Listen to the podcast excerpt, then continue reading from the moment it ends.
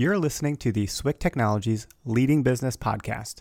This is episode 5 featuring guest Todd McLees, founder of the Pendio Group and 10x Manufacturing as an ecosystem approach. This episode was recorded on Thursday, August 29th.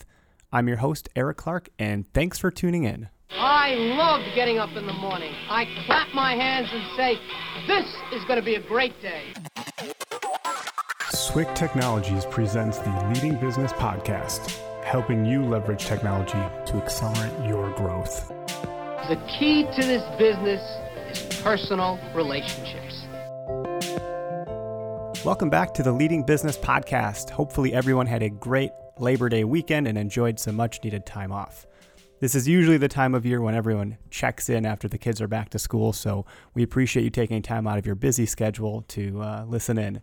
On today's episode, Todd McLees covers a few things related to disruption, rate of change of technology, adopting new and evolving technologies, human capital management or talent strategy, and how to help fill some of these gaps and more it's really interesting as you listen to this episode.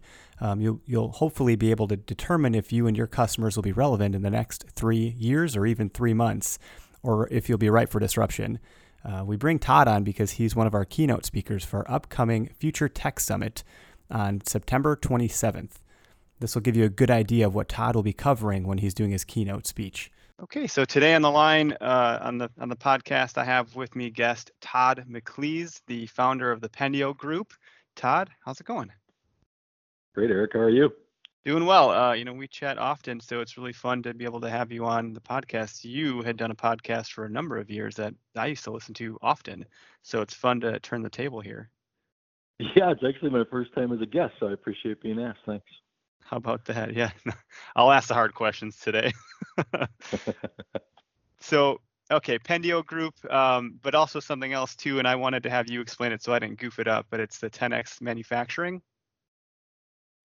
Yeah, so Pendio Group is a six-year-old consulting firm. We're we're focused on helping our clients deal with disruption. I do a lot of speaking around the Midwest region and and uh, beyond these days, and we spend a lot of time thinking and talking about um, the disruption being caused by the rate of change and innovation of technology and the issues related to the future of the workforce and so forth. And so we we help our customers create strategies, alternative revenue streams, et cetera, to either be proactive um, as a disruptor in their industry or um, react to disruption that's already occurred in their in their space.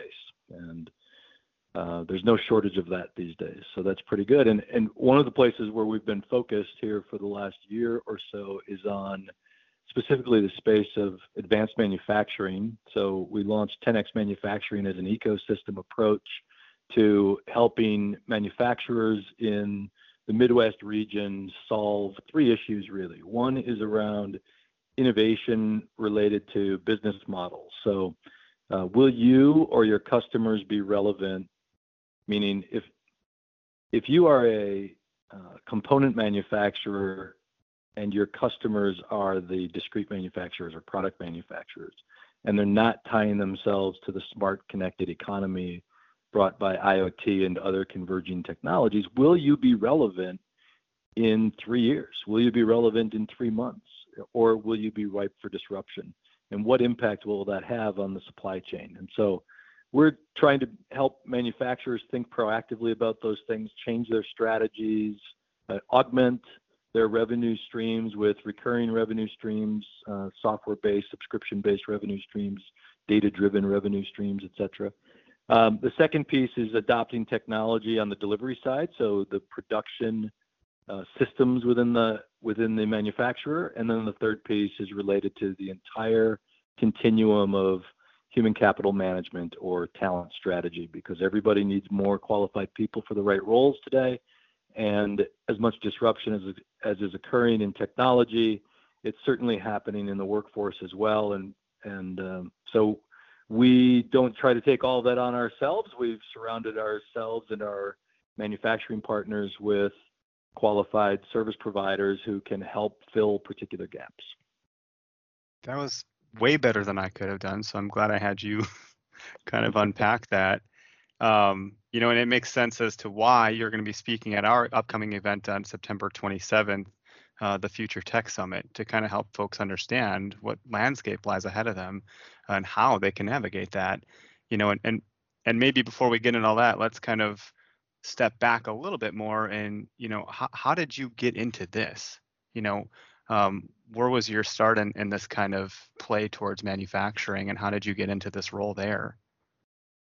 Yeah i i've rarely have i been accused of being focused as, uh, when it comes to uh, the types of companies that we help but uh, certainly the last two years has brought a significant uh, point of emphasis on manufacturing and it stems from uh, a consulting and a strategic engagement that I did, and which is now a strategic partnership with Foxconn in the region. Um, I came to understand uh, a great deal about what their goals are uh, in Wisconsin and and in the Midwest, and much of that related to uh, building a localized supply chain. And so I got deeply involved in understanding who the high performing manufacturers were in Wisconsin and throughout the Midwest and what made them high performing. Um, some of that is customer derived data, some of that is their um, core capabilities as it relates to engineering, manufacturing, and quality control. Uh, some of it is around mindset and whether or not they are intending to grow the company. If they're on a three to five year exit horizon, the mindset's a little different. Are they multi-generational family health business? Are they um, are they growth minded? Are they do they believe that they can continue to uh, learn today, that they can get better, and that their team can get better? Are they deal? What struggles are they dealing with? Uh, do they have the ability to adopt new technology? Are they willing to make those investments given wherever they are on the continuum? And so we built a framework by which we could measure those things, identify the gaps, help them prioritize those gaps, and then find qualified, vetted partners who could uh, play a big part by leveraging their core competencies in um, positive business outcomes for those manufacturers. It's so interesting. We you know, right there. I mean, it's a six-day a week gig, so we uh, there's no time for ancillary uh, industries anymore. Everything you're doing is there's work involved in that, so you can actually you know, you're not just here to say all these fun things you're you're literally helping them put the the rubber to the pavement so to speak. But you mentioned one thing that some of this stuff i mean you mentioned a number of things but one that kind of caught my attention as you're saying them is a lot of this is cultural. You know this is the first time that i'm aware of um, and, and, a lot of based on what you've said at some of these other engagements you've you've spoke at is um, we are no longer able to adopt to or adapt to technology.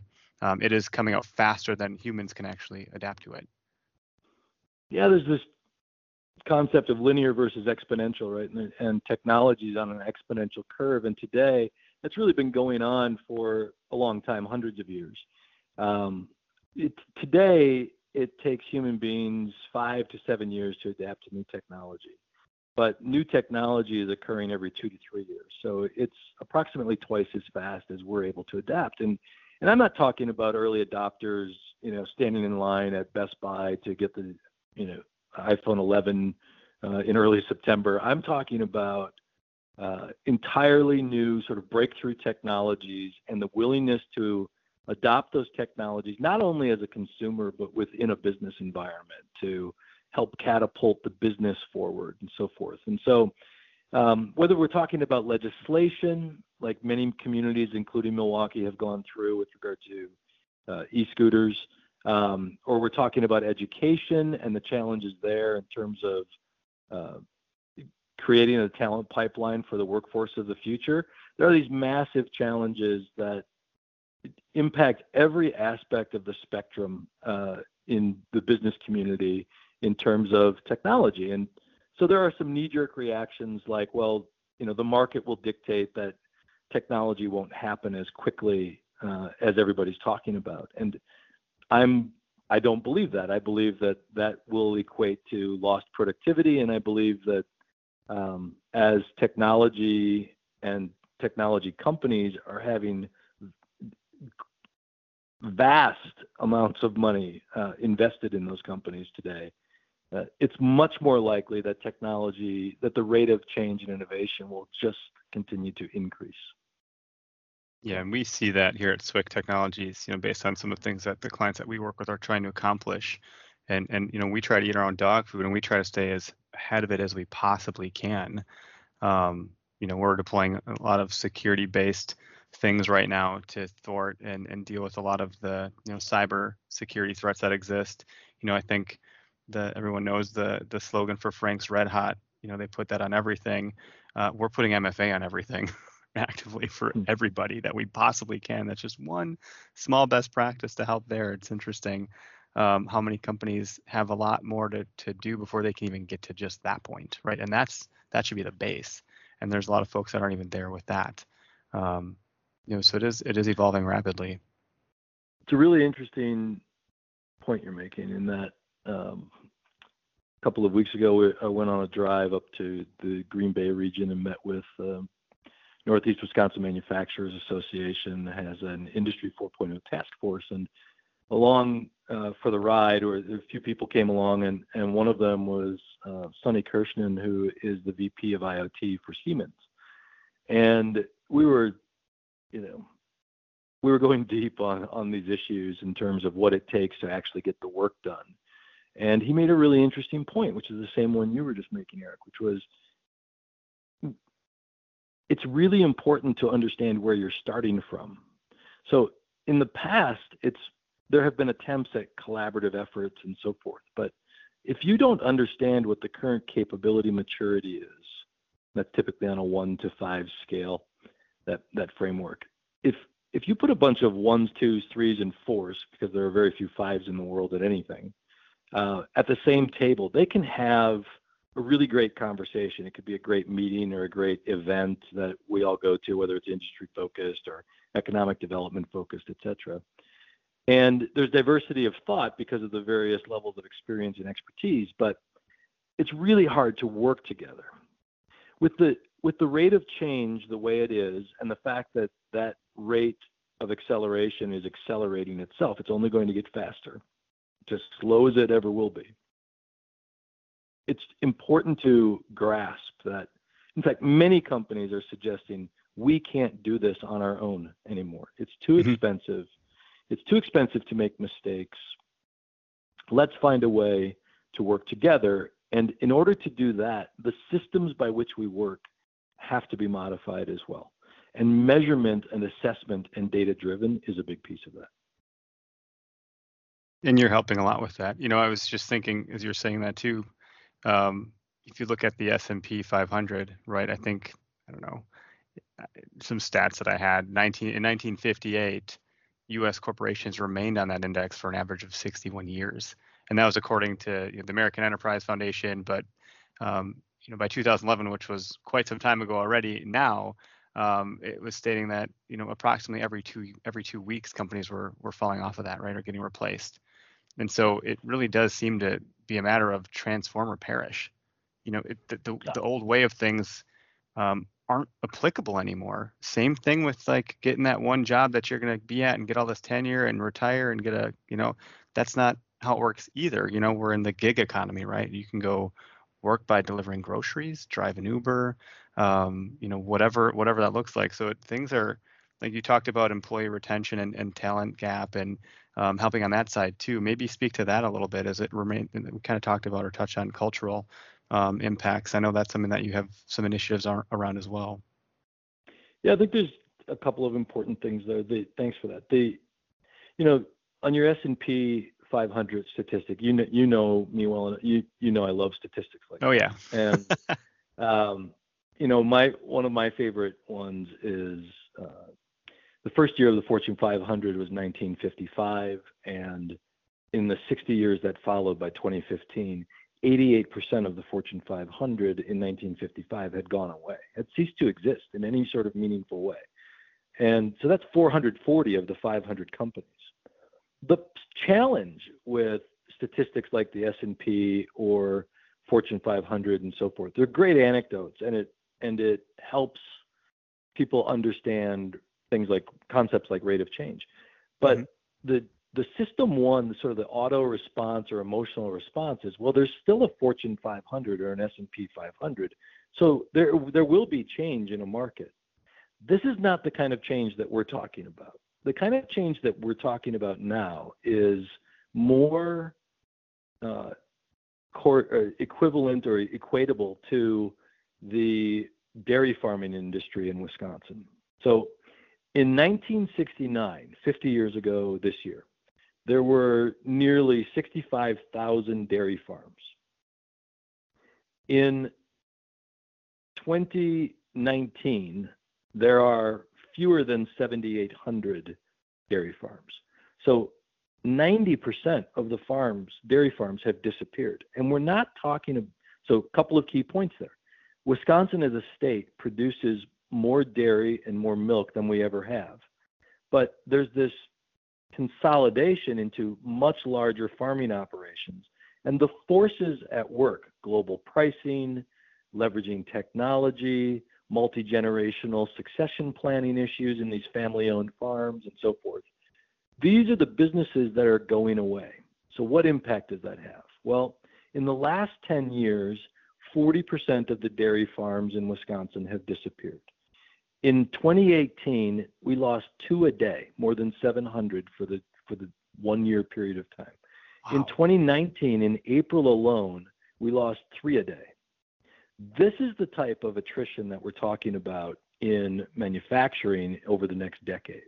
Is this 40% reduction in manufacturers is going to result in some fair number of uh, exit events, sale of company, mm-hmm. where they'll get a decent multiple and it will be business as usual in terms of how that has always worked. But there will also be a huge number of businesses for sale, relatively speaking, more than any time in our lives, because simply demographics. There are more business owners edging towards retirement without a succession plan than have than has ever been the case in history thousands more. And so now you have a buyer's market. And there's all sorts of ramifications to that in terms of the ability to take discounts and buy businesses at a lower multiple against EBITDA or whatever metric they're using.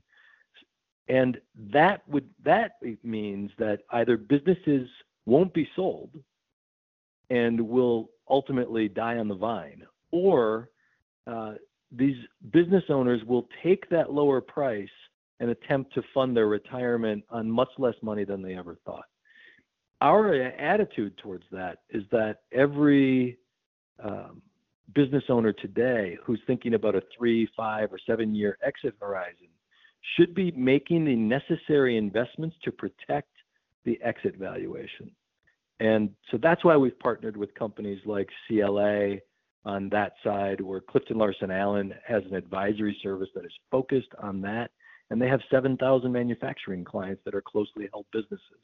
So they're an important founding partner in the 10x manufacturing ecosystem. On the talent side that you mentioned, it's the number one issue in not just manufacturing, but every industry. And mm-hmm. so I've gotten deeply involved, um, certainly through our partnership with ADP, who's you know, a global leader in terms of uh, human capital management, but more as importantly in the region, um, working with all of the higher educational institutions. Um, it, there's a an announcement will occur on October 15th around the Higher Education Regional Alliance, which is an unprecedented example of the 18 two and four year schools in the seven county region in southeastern Wisconsin working together more aggressively on all sorts of incredible initiatives. And it and I say unprecedented I'm not talking about in Wisconsin I'm talking you can't find an example of this level of collaboration. And the issue the reason is not because Foxconn came in and acted as a catalyst or no it is the age of disruption. And the schools the higher educations every single two and four year university and college in the southeastern part of the state. They have banded together because they know they can't do it alone. They can't develop the talent pipeline the way that we always have, which is independently. These schools compete against one another for students and employer uh, benefactors and so forth. Right. When you look at the big this, picture, that's the neck trying to bite the head off at that rate. And that's right. So you can't do that anymore. Mm-hmm they're coming together and they're building shared resources. They're building uh, digital solutions together. It's an, it's really an incredible, uh, incredibly exciting level of collaboration that's going on. So it's all really exciting stuff. It sounds like this is a bit of just a glimpse of what you'll get into at the summit on the 27th for us. But then beyond that, you're um, speaking throughout the month of October. You mentioned some announcements that are going to be taking place, but for those that don't know, October is manufacturing month. Um, you know, where where are you going from our event, and what does that look like for you as well? Yeah, thanks. I actually I'm I uh, I consider the whole month sort of a series of events, and it starts with the Future of Tech Summit at uh, Potawatomi with SWCTEC, Tech, and um, then there are I think that I'm doing six or seven keynotes throughout the state during the month of uh, October, and then I've got events outside of Wisconsin as well. And um, you know, I'm speaking to the Precision Machining uh, National Conference in uh, in Las Vegas during October. It's manufacturing month everywhere in October, so it's um, it, it's a busy month in terms of appearances, but there's also a great uh, deal of work to get done. A couple of the announcements. There's a a, a partner in the ecosystem. We're, we're launching a uh, digital solution that is aimed directly at uh, small companies, small and medium-sized companies who have initiatives around hiring veterans and uh, minorities or diver- they have a diversity and inclusion policy or strategy as it relates to hiring talent. And we're looking to we're looking to bring solutions to market that are through partners that are digital and practical and pragmatic and can help people improve that capability as it relates to in this case talent attraction and talent acquisition. There are just ways to leverage next generation tools to help companies and I know that you know is is a big part of this equation, right? That finding ways, the best ways to uh, deal with business challenges using today's technology rather than staying with the same linear processes that we've always used. This is what's necessary, not just to grow during this time, but really to survive. Right? There's a necessity to collaborate, there's a necessity to digitally transform elements of the business. But the point a really important point is you don't need to take it all on at once. There are very pragmatic solutions that you can implement in 30 days or less that help move you along that capability maturity scale, regardless of what process you're talking about in your business. Yeah, absolutely. And we take a similar approach when it comes to technology. You know, I mentioned before the MFA, but you know, it might be a good idea to enable uh, BitLocker on every computer. So if they get legs, you're encrypted. If they try to hack in the hard drive, um, there's these are those are similar things that you can do inside of 15 to 30 days, low cost, low hanging fruit before you start to tackle. Well, you know, what about the NIST compliance or the ITAR compliancy and the government regulations? Yeah, you can get there, um, and we can do a lot of that through you know Office and, and Microsoft 365 and things of that nature. And you know, but it's like scaffolding. You have to set the layer one before you can get to layer two. You talked about, you know, the ones to the one to fives. Um, you know, you you have to have that starting point first. And I think one thing that typically gets lost when we when any of us get into these conversations is that we're typically talking about uh, applying technology to our current operations and processes. And you know, you guys have done a great job with some of your clients that, uh, in terms of this is not just about squeezing the next few points out of the margin by adding efficiencies. It's not to to existing process. It's not just about compliance as you think about cyber and so forth. This is also about reimagining process and reimagining products and solutions so that you've got something to offer to your client that is relevant not yep. just today, but a year from now. And, and so that you can act on exactly. Business models. That's right. Mm-hmm. In the second, this is the fourth industrial revolution that we're going through right now, and there's 12 major technologies that uh, companies implement, and typically those technologies are they converge. They're um, an example might be they don't just put AI into my factory. I leverage uh, AI, smart sensors, uh, advanced data analytics, and maybe robotic process automation. And together, those four technologies create real business value. In the second industrial revolution, it was electricity and the assembly line. And many companies, within 20 years, within 10 years, half of the steam powered factories in the country, in the world, had electrified. So they replaced steam with electricity, but process didn't change. Within 20 years, steam was basically dead and everybody had electrified. And by adding electricity instead of steam, there was improvements in terms of um, financial gain. There were there were efficiencies gained in terms of the costs of running that infrastructure. So most everybody did that, and most everybody received incremental, uh, sustainable savings and and uh, cost efficiencies. The reason why when people think about electric, electrification and assembly line, the reason why people the mind goes right to Henry Ford is because he reimagined an existing process. At the time, a Model T cost $850 to the consumer. And by re engineering, and I mean from ground up, not tweaking, by reimagining the assembly line process at Ford, the price of a Model T went from $850 to $250, and now everybody could afford one. And so over the next 15, 19 years, they sold 15 million cars, and they were 92% of the market share for automobiles in the world at one point. And this was a function of reimagining process. And so when we think today about how to add AI into our business, we should, should or automation and robotics and so forth, we shouldn't simply be or advanced data analytics in, in case, right?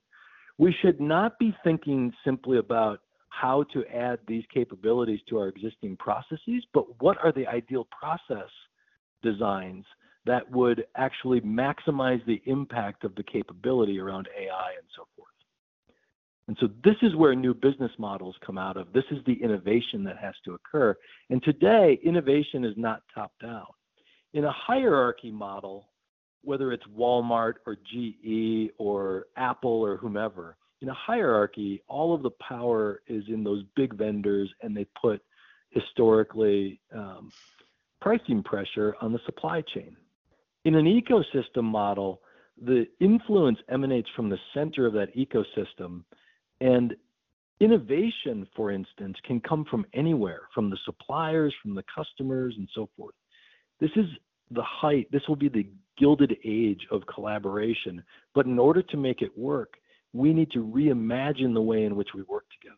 And so when Accenture and McKinsey and uh, Price Waterhouse Cooper and everybody else on, on that tier talk about uh, work is becoming more human, there's nothing more human than collaboration. And this is the this is the sort of work that needs to be done. We need to be thinking about how we could work differently to gain efficiencies when 10 companies work together to implement robotics instead of being fooled by the thought that if I buy a robot today, I'll gain an advantage in the market over my competitors. That is an old paradigm and won't likely return the sort of significant gains over any sort of sustainable period. Yeah, people should be playing a, you know, a 20 to 50 year game, not a 1 to 5 year game. Right. Or in this case, one to five months and 20 to 60 months, yeah, right? Because it's point. going faster. Yep. Yep. Yeah, and challenge the status quo, experiment often, you know, and, and collaborate. I think, you know, Tesla seems to be doing an interesting job with that, with open sourcing how they do things rather than keeping it close to the vest. They've let everyone have at it. And that is how things can change in the world, not just for one company. And then you get That's the mind example. power of the whole the whole country, right? Or whoever's the smartest people in the world can uh, address those things. There's a lot of power in that. We just need to be challenging these old paradigms of, mm-hmm. you know, each company should pay separately to go through a workshop about, uh, I'll stay on AI for a moment, right? Why would every company go through that separately? Because they don't want anybody to know that they're learning something? Why why pay a firm sixty thousand dollars and not have the diversity of thought in the room? You can include ecosystem stakeholders like customers and vendors and competitors in some cases. Maybe not your your nearest competitor that you run into every day. But to have this ability to both um, achieve economies of scale, this is the only way this work is going to get done at the small and medium sized business level. Companies cannot afford to go it alone. The, the largest, most successful companies in the world, Amazon, Apple, Alibaba, etc., seven of the 12 largest companies by market cap today are a function of a platform based ecosystem. Right? Apple doesn't do everything themselves, they provide the platform for which app developers and music publishers and book publishers create content, create value. It's that ecosystem that has you buying that Android phone or that iPhone because every time a new developer puts a, an app that goes viral out, it adds value to the device. That's an ecosystem driven approach. It's not Apple engineers sitting in a room saying, Thinking let's figure out what the next right. great app is. Right. Yep. Yep. Let the market decide. And sometimes that cannibalizes revenue a little bit, right? Sometimes yeah. that impacts because there's better tools. But it long term, to your earlier point, it adds value to the platform and is the the way you build influence in an ecosystem economy is by connecting out. And so the, the more people and stakeholders and at every level that you can bring into an ecosystem, the more influence you have, the more control you have, the more opportunity you have to, to participate in revenue. That about sums it up, huh?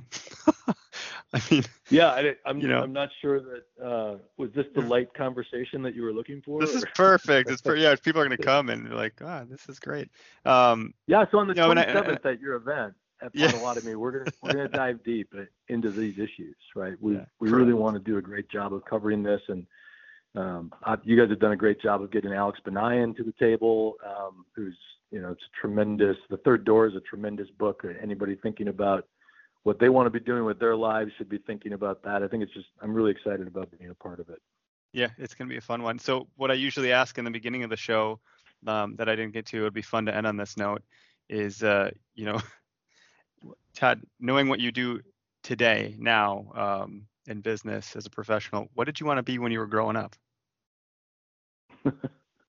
Um, well, I don't know. You know, I, I, when I was uh, when I was 15 years old, I was the youngest mascot in NBA history. I was I was Bango, the Bucks mascot, and I did that for nine years of my life.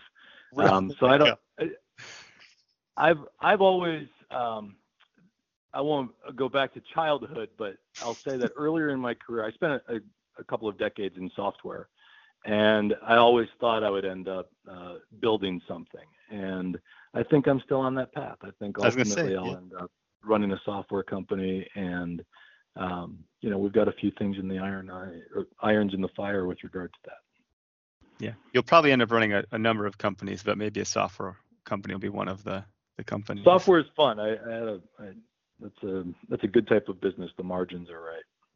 Yeah. Well, thank you for taking time out of your busy schedule. I know you got another one coming up, um, but we look forward to seeing you on the 27th, and hopefully the folks that hear this um, are just as excited as we all are to have you there. And obviously, there's value in that. So thank you again for your time today. Well, looking forward to the event, Eric, and um, thanks for having me on the podcast. Absolutely.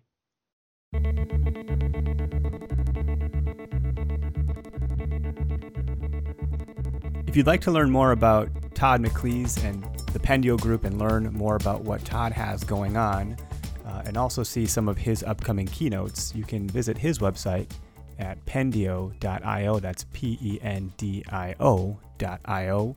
If you'd like to learn more about the upcoming Future Tech Summit that SWICKtech is hosting at the Potawatomi Hotel and Casino on September 27th, you can go to SWICKtech's website. It's S W I C K T E C H dot com and simply go to our resources tab and you can click on events and that'll take you right to the Future Tech Summit where you can register.